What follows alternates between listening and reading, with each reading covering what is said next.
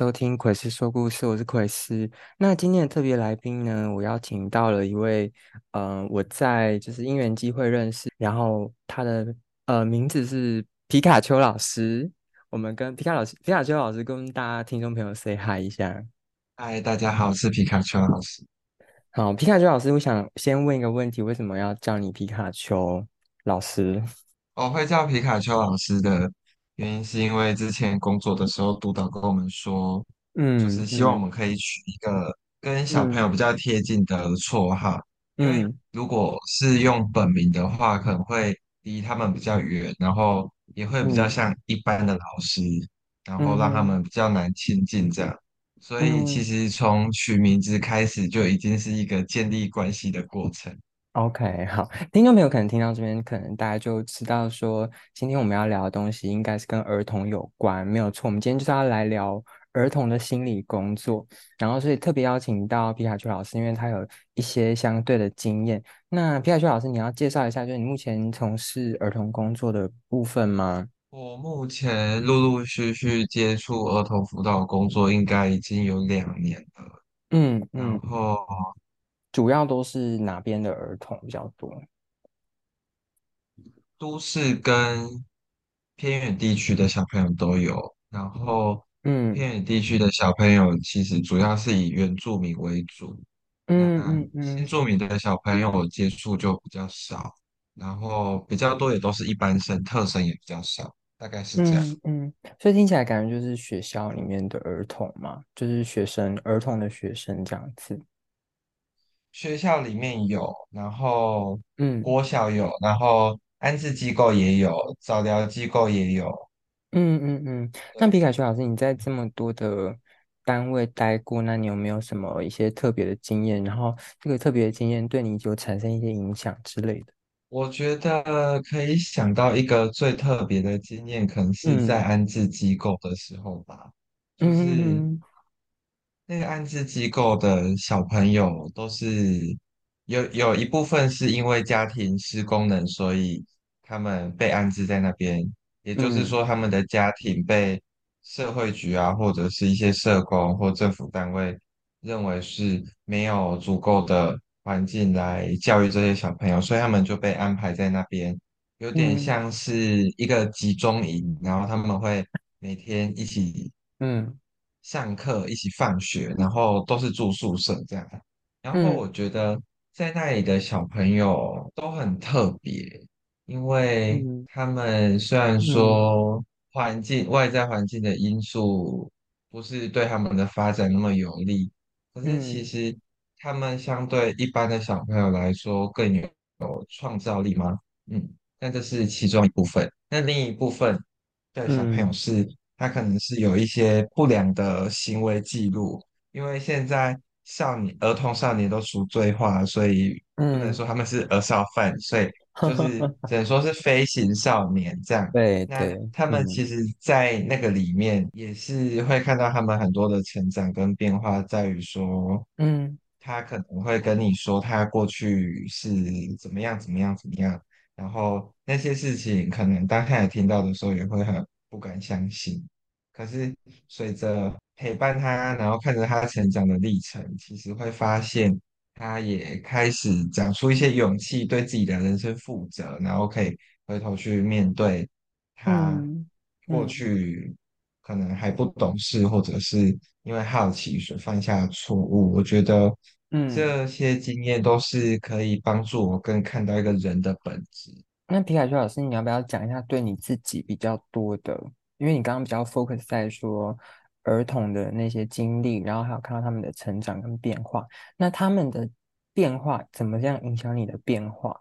我现在最直观想到的其实是，嗯跟嗯儿童工作的时候，不会像跟成人工作一样，就是讲嗯话就好，而是嗯你需要很多很多的创意。那这个很嗯多的创意，其实有时候是这些小孩给我的。就像我刚刚前面提到，我过去工作的那个机构里面的小孩，其实就非常的有创意到，呃，我觉得不可思议。然后也给我很多嗯新的点子。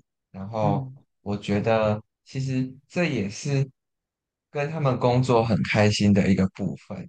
然后也会觉得自己好像越来越年轻，然后很贴近 他们。嗯嗯嗯。嗯，对，所以你，所以你觉得是说，我还是听得很少诶，就是我觉得，就是还是 focus 在就是儿童，就是跟成人工作不同，然后还有跟儿童工作的部分。那你要不要说一下，就对你自己的，嗯，可能在跟儿童工作的时候，你自己有没有再多一点点的领悟？你说要真的要领悟那一种？就是突然发现说，哎，原来儿童跟呃，就可能在，我觉得这样讲好，这样比较 focus，就是说，呃，你在做儿童工作之前，一定会，我们一定会有个想象嘛。那真的实际说，我们在跟儿童工作之后，突然就发现，其实儿童跟我们呃想象有一些落差，然后而且有一些那个落，有时候那个落差是我们喜欢的，有时候那个落差又是我们不太能接受的。可是我们也逐渐的去形成我们的工作的样貌。我应该这样讲，现在就老师听得懂吗？我我讲到目前为止，嗯，嗯，就大概是这个样子。嗯嗯。那我其实想到另一个点，其实是嗯。系统合作这件事情吧，因为嗯跟儿童。工作真的很难单打独斗，你需要跟一整个系统工作，然后这个系统的人数跟庞大的程度常常会超乎想象，而且是 很多都嗯，是学校不会教你的，然后需要自己在这个过程中不断的摸索，然后跟督导讨论，或者是跟其他主任啊、行政啊，大家一起来想办法。嗯嗯然后在这个过程中，其实很快的，就是会发现自己的限制，所以会意嗯识到说，有时候我的手真的伸不到他的家庭里面，那我可以靠谁？我可能靠导嗯师，我可能请主任，或者是家长可能比较喜欢听谁说的话，那我就嗯去跟那个人打好关系，这样。所以嗯最大最大其实是看见自己的限制，然后打破了很多对于实物现场的幻想。就是以嗯前还没进到现场之前，都会觉得哦，我可能在这边跟他谈五十分钟，谈了十次，他就会变好。但嗯嗯实际上，回到系统工作的角度来看，就会变成是说，在这整个系统里面，好，maybe 我加了五分，可是嗯。他的家庭就是负十分，然后他的导师也是嗯，负十对，分，那我加五嗯分，他还是负十五分，所以对。整体来说，他有没有好一点？有，可是他还是很难回到那个对，大家看待孩子的一个客观的水平。嗯然后嗯限制是一嗯个，嗯，嗯系统合作，然后看见自己的限制。第三个，我觉得是要更有弹性，因为有时候跟小孩工作，就是你会自以为准备的很多，准备的很丰富，可能他嗯们全部都不买单。但是嗯成人不不太会有这样的情况是，我嗯觉得在跟成人工作的时候，不管我今天带的多无聊，然后我觉得我自己哦做的很糟糕什么。可是他们一定都可以想办法挤出一些东西，让你觉得哦，你好像有有有一些用处这样。可是 小嗯朋友他就是他不喜欢，他就会摆烂，然后他不喜欢，他就会不想玩，然后他就是嗯发呆，或者是他嗯听不懂，他就一直说不知道。嗯嗯嗯，嗯所以就要很有弹性的因着当下他们的感觉、他们的想法，或者是他们的冲突，来嗯去思考要怎么让我们一起工作的这段时间可以继续下去。那，嗯，哎，我一直想到很多，哎，我会一直补充下没关系，去。你讲你。讲快点，你说，然后还有一嗯个，还有一个应该算是最后一个是，我觉得会嗯。打破，嗯。就是大众对于辅导老师、心理师的那个想象是，其实嗯。在跟儿童工作，尤其是在团体的时候，嗯。那个班级经营、老嗯。师、管理者的这个角色，就会需要多放一点。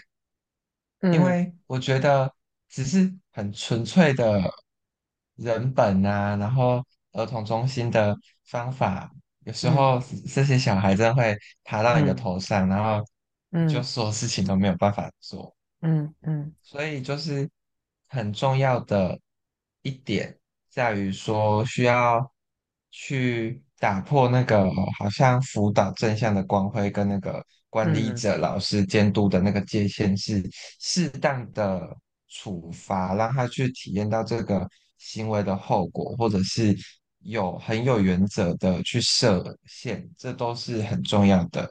可是刚开始工作的时候，我也是不敢做啊，我会觉得说嗯。啊，我这样子会不会被学生讨厌？我这样会不会不符合一个大家对辅嗯导老师的想象？可是后嗯。来这还是变成是我在限制我自己，因为嗯。这些如果不做的话，其实真的也不会怎么样，但做的话，其实可以很明显的看到工作会更顺畅一点，然后学生也会开始知道说你是一个有原则的老师，有什么事他在这里可以做，有什么事情他在这里不能做，这个很重要。那如果要再讲到大一点，就是他会变得更有现实感，他会知道说嗯这嗯个世界的规则会有哪些，然后哪些是我需要去做的，哪些是我想做但我不能做，但我可以有一个替代的方案，大概就是这四点吧。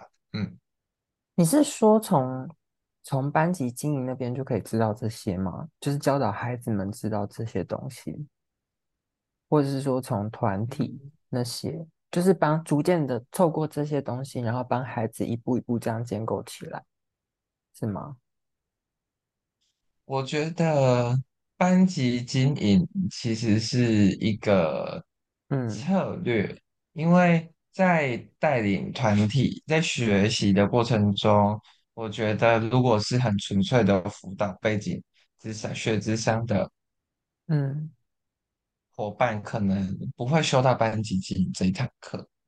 嗯那可是班级经营很多时候它是还有很多不同的取向嘛，然后也会有不同的嗯规范，有的是以教师为楷模的，有些就是很行为制约的。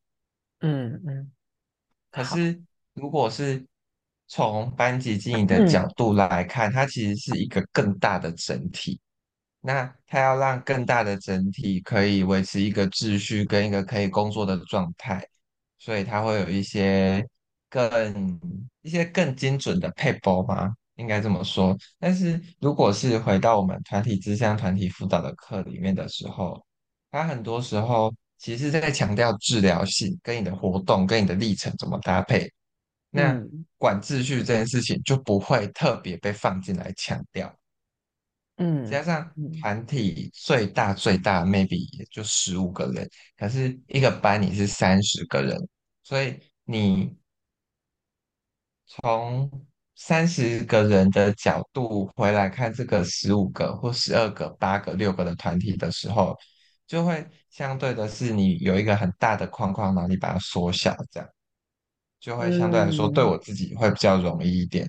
可是如果嗯是单纯只有团体之商、团体辅导的知识，那我一开始就是学六个人，那我要在扩嗯张的过程中就会比较辛苦一点。嗯嗯嗯。我觉得听到蛮多，就是皮卡丘老师在讲，就是真的在讲系统合作这个部分。那我在想，刚刚特别讲到班级经营是，我是在有，我是好奇的是说，原来就是从老师他们可能班导师他们不是心理背景的，不是可能不是像什么学智商辅导背景的，他可能在他的班级经营上面就要做一些工作了。那辅导老师这边再做一些工作。这样子才可以整个连带嗯，的去帮助这个孩子嘛，对不对？就是所谓的对，个案。嗯嗯。那皮卡丘老师好像，我觉得你自己好像也有观察到，就是现在儿童工作的现况有一些问题吗？还是我们不讲问题，可能是遇到一些嗯，可以更可以更，现在就是好像。更好的地方，对，现在都流行要讲正向的话，所以要很正向，就是从正向地方开始讲。哦，我觉得讲话要很小心，好，尤其是小儿童工作，对不对？尤其是儿童工作，不能够在我们面前讲到任何负向的东西。好，那你觉得有没有什么呃，可以更好的嗯，地方？对对对，嗯我想要先澄清一下，那个跟儿童说话这件事情是对，对，正向表达其实真的很重要。然后我们在训练嗯，的过程中也一直一直被要求，你可以知道为什么吗？我觉得，我我我其实嗯，我其实对，觉得嗯我自己的感觉是因为对，台嗯。湾的教育嗯圈最近嗯，很流行阿德勒学派的工作方 法。那对。从阿德勒的角度来说，其实就是正对，向管教，然后很多正向管教策略，法规嗯。上写的也好，实务工作上也好，大家都对很遵对循阿德勒的工作方法，这样，所以这会变成一个。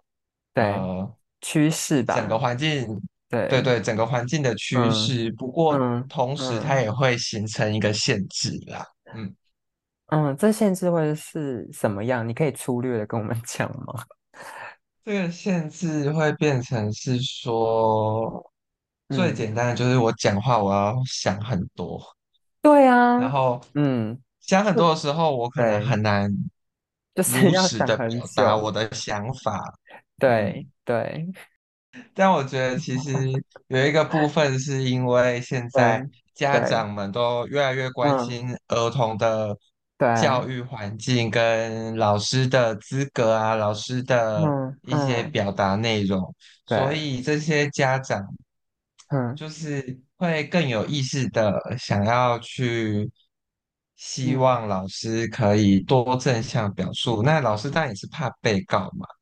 啊，真的我也是怕哦，被告，不敢说他们是直升 机家长，所以就是嗯会变成是说，老师也都会很小心的用这些话。那政府可能是为了避免这些纠纷，所嗯，以天呐，才就是引导这样的形式。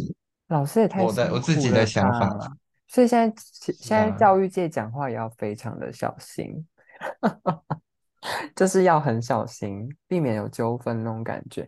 好，我们不谈这个，我们来谈一下，就是说，皮卡丘老师，你觉得儿童工作你看到了有一些现，呃，就是你刚刚有做澄清吗？那你可不可以跟我们？那是我嗯，看到的，那你要不要跟我们分享你看到的？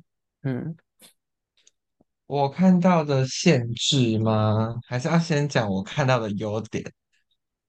好啊，你可以说一下优优点。嗯。嗯嗯优点是，我觉得这个领域最近有越来越被重视，然后很多专业的人员嗯逐渐嗯的开始进入到这个场域，例如说心理师啊，然后专业辅导老师的资格也越来越严格，然后社嗯。工啊，然嗯。后嗯很多的督导啊，或者是教师社群训练活动。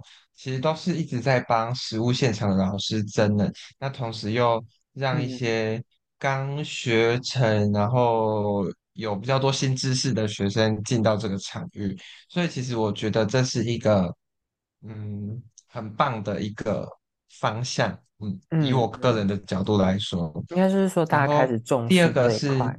嗯对，第二个是开始有很多实物现场的老师，他很有意识的在经营自己的辅导空间跟自己的辅导专业。那他嗯把他的这个辅导专业落实在他的学校之后，其实整个学校开始对于这个老师有信任，然后知道老师在做什么。那嗯一些他可能一开始没有 sense 的老师，他也会开始愿意的将自己的孩子啊，或者是一些自己在经营班级上的困难，向辅导老师做咨询的时候，其实整个环境好了，孩子就会慢慢的变好。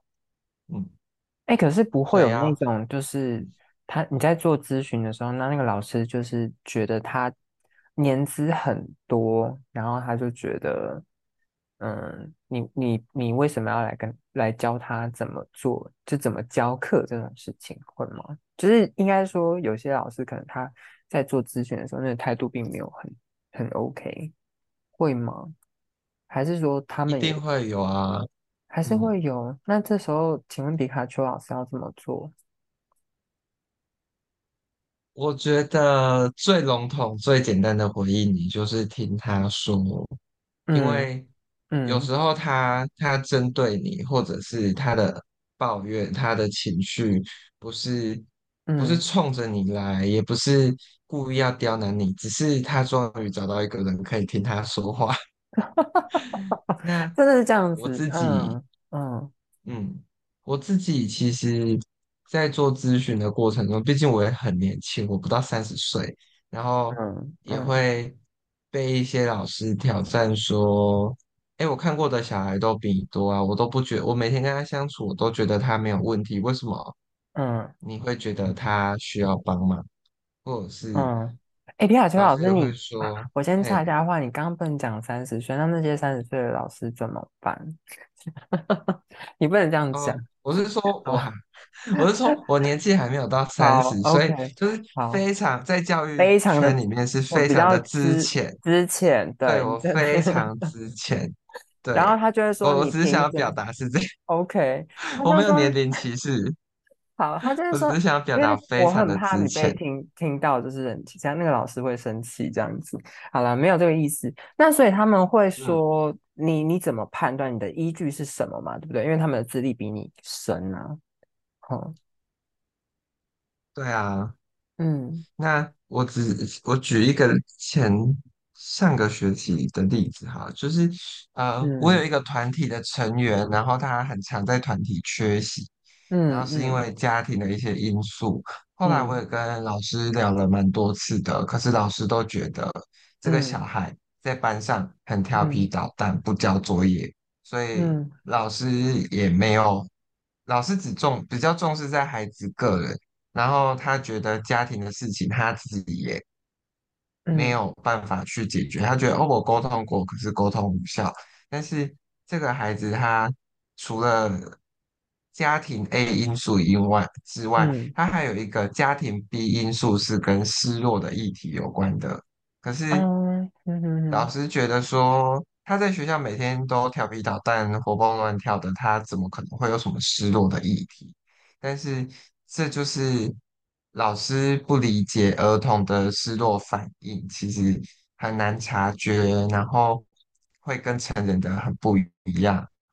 但在嗯尝试跟他沟通的这个过程之中，他就是也拒绝接受这样的资讯，所以我后来就觉得，呃，我可嗯以跟他说的我也都说了，那我可以做的我也都做了，那我我后来的做法就是变成是，那我不跟这个孩子约特定的时间，但我只要在走廊有遇到他，或者是我下课有空的时候，我就会，嗯或是我去巡堂的时候，我就会刻意的。嗯。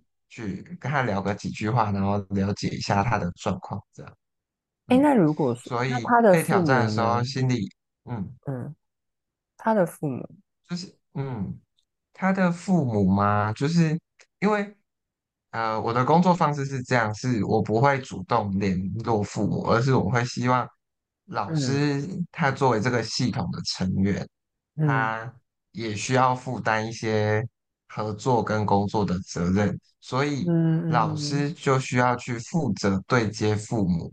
那除非嗯老师他今天跟父母工作已经完嗯全工作不起来，然后他们这个关系破裂了，那这个孩子的议题又很严重，我才会主嗯动的去约家长，或者是请老师约家长，我们一起三方来谈话，不然通常都还是以导师与家长对接，然后我来了解这他们之间的状况，这样。嗯嗯嗯嗯嗯嗯，就是其实算咨询了吧？就是皮卡丘老师，你是做负责咨询的部分，告诉这个去听看看导师跟他的父母做的沟通是不是哪里可以再更进一步，是吗？是这样？嗯，不要说给建议，说是去了解资讯这样。嗯，没有了，就是说建议，就是更嗯进一嗯嗯，步，更进一步。对对对对对嗯对对对，嗯。那你觉得目前，那你刚刚讲完优点了，那缺点呢？缺缺点，点就是，嗯缺点当然就是会有会有一嗯，些呃对，辅导职能比较不足的老师，他会用一些他年资来嗯挑战你，嗯，这是第一个。第二个是我觉得这个环境吗？这嗯整个环境其实还是会对于儿童的行为表征不是那么的理解，然后这比较像是文化吧，就是我们华人的文化都会希望小孩是很会读书，然后很乖很听嗯话。可是嗯另一个方面，其实就会看到很乖很听话的小孩，其实背后有嗯很多的话、很多的想法是说不出来的。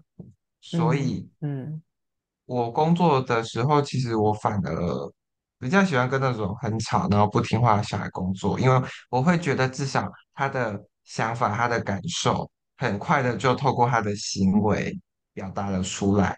那嗯我可以很快的去认识这个孩子。可是那些就是被老师觉得很乖，然后成绩很好的小孩，其实他们会觉得我好像在这个辅导过程中，我很多时候也是要表现给你看，我要做好嗯给你看。嗯哼那跟他们工作就会变得很困难，然后也会跟这个文化有关系。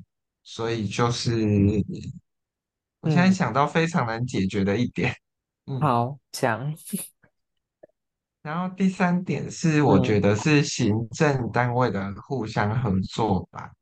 嗯那我觉得很多时候小孩子发生冲突，大家都会嗯想说啊，这是你的个案，然后就直接丢来辅导室，或是老师一有什么事情就直接来找你。但这些很突来的状，突如其来的状况，其实是需要整个学校的行政人员一起去承接的。例如说，今天出现一个打架事件，那要去嗯介入的其实是要首先去介入跟理解状况，其实是学务处。然后师生的冲突，或是老师跟老师的冲突，其实应该要回到教务处去。但是我不知道是大家都太信任辅导室了吗？还是辅导工作真的是越来越专业化，大家就会很直嗯接的想到哦，冲突哦，打架哦，纷嗯争什么，然后就全部一嗯下都丢来辅导室。那对嗯，我自己来说，我会觉得有一点负担，然后会需要发展更多自我照顾的策略。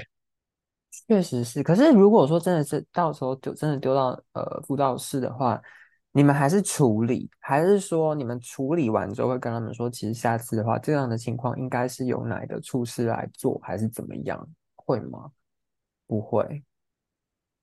呃，其实有一个很大的核心是辅导管教学校的辅导管教学生的责任是在学校的每一位老师都需要负责的。那在我的学校的方式会比较像是，我就当下当然是依照我自己的状况尽量的去帮忙。不过我们在一些可能像呃教师全校教职员开会的时候，然后就会尽量的去呃让大家知道这样的概念，或者是最简单的是嗯从个案嗯。会议的时候嗯去安排一些合作的流程啊，例如说，当嗯。今天学生爆炸之后，老师可以嗯。做什么，然后去嗯。建立一个 SOP。那这些嗯。其实也不是，就是嗯学校会教我的，也是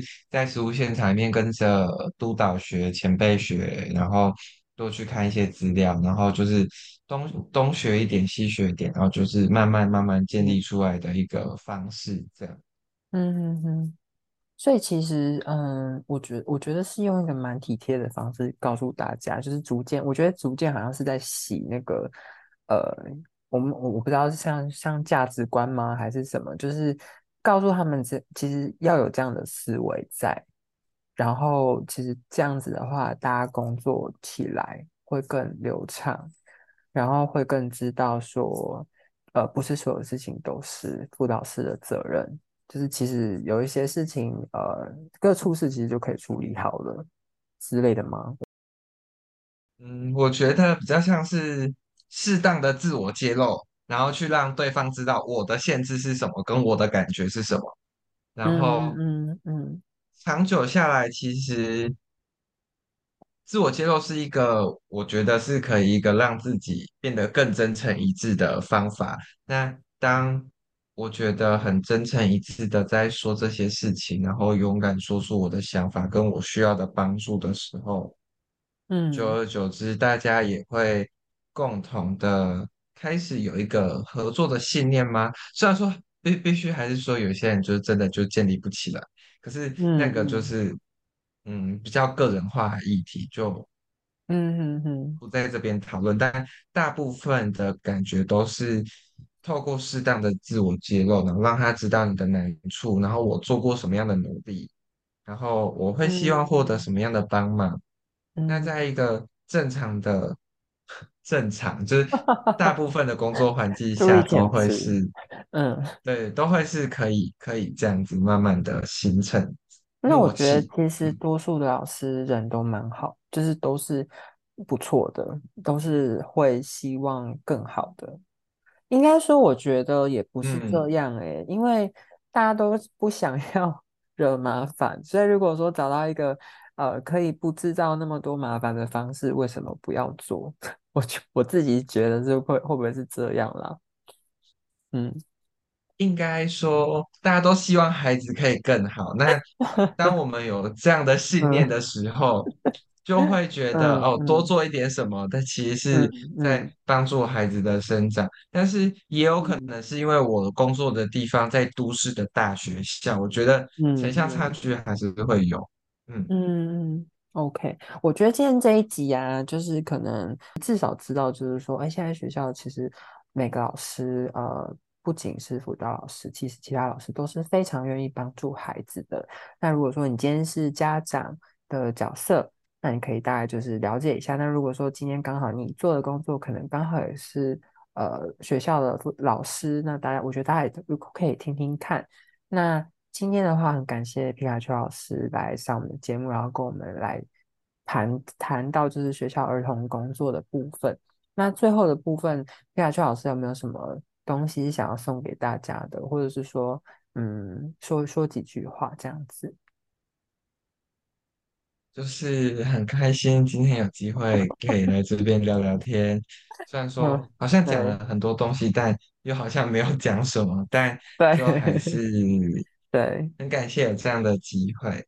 嗯嗯，嗯嗯嗯，OK，好，那就是期待我们下一次的节目的更新，然后呃，这个是好像历经了一年的更新，因为我在找我适合的来宾非常难找，所以我节目更新的速度比较慢，但是还是很谢谢，就是全球的听众都在持续收听我的节目，那我也期待就是下一次可能我们可以再邀皮卡丘老师上来聊其他的主题，那今天就到这边喽，大家拜拜。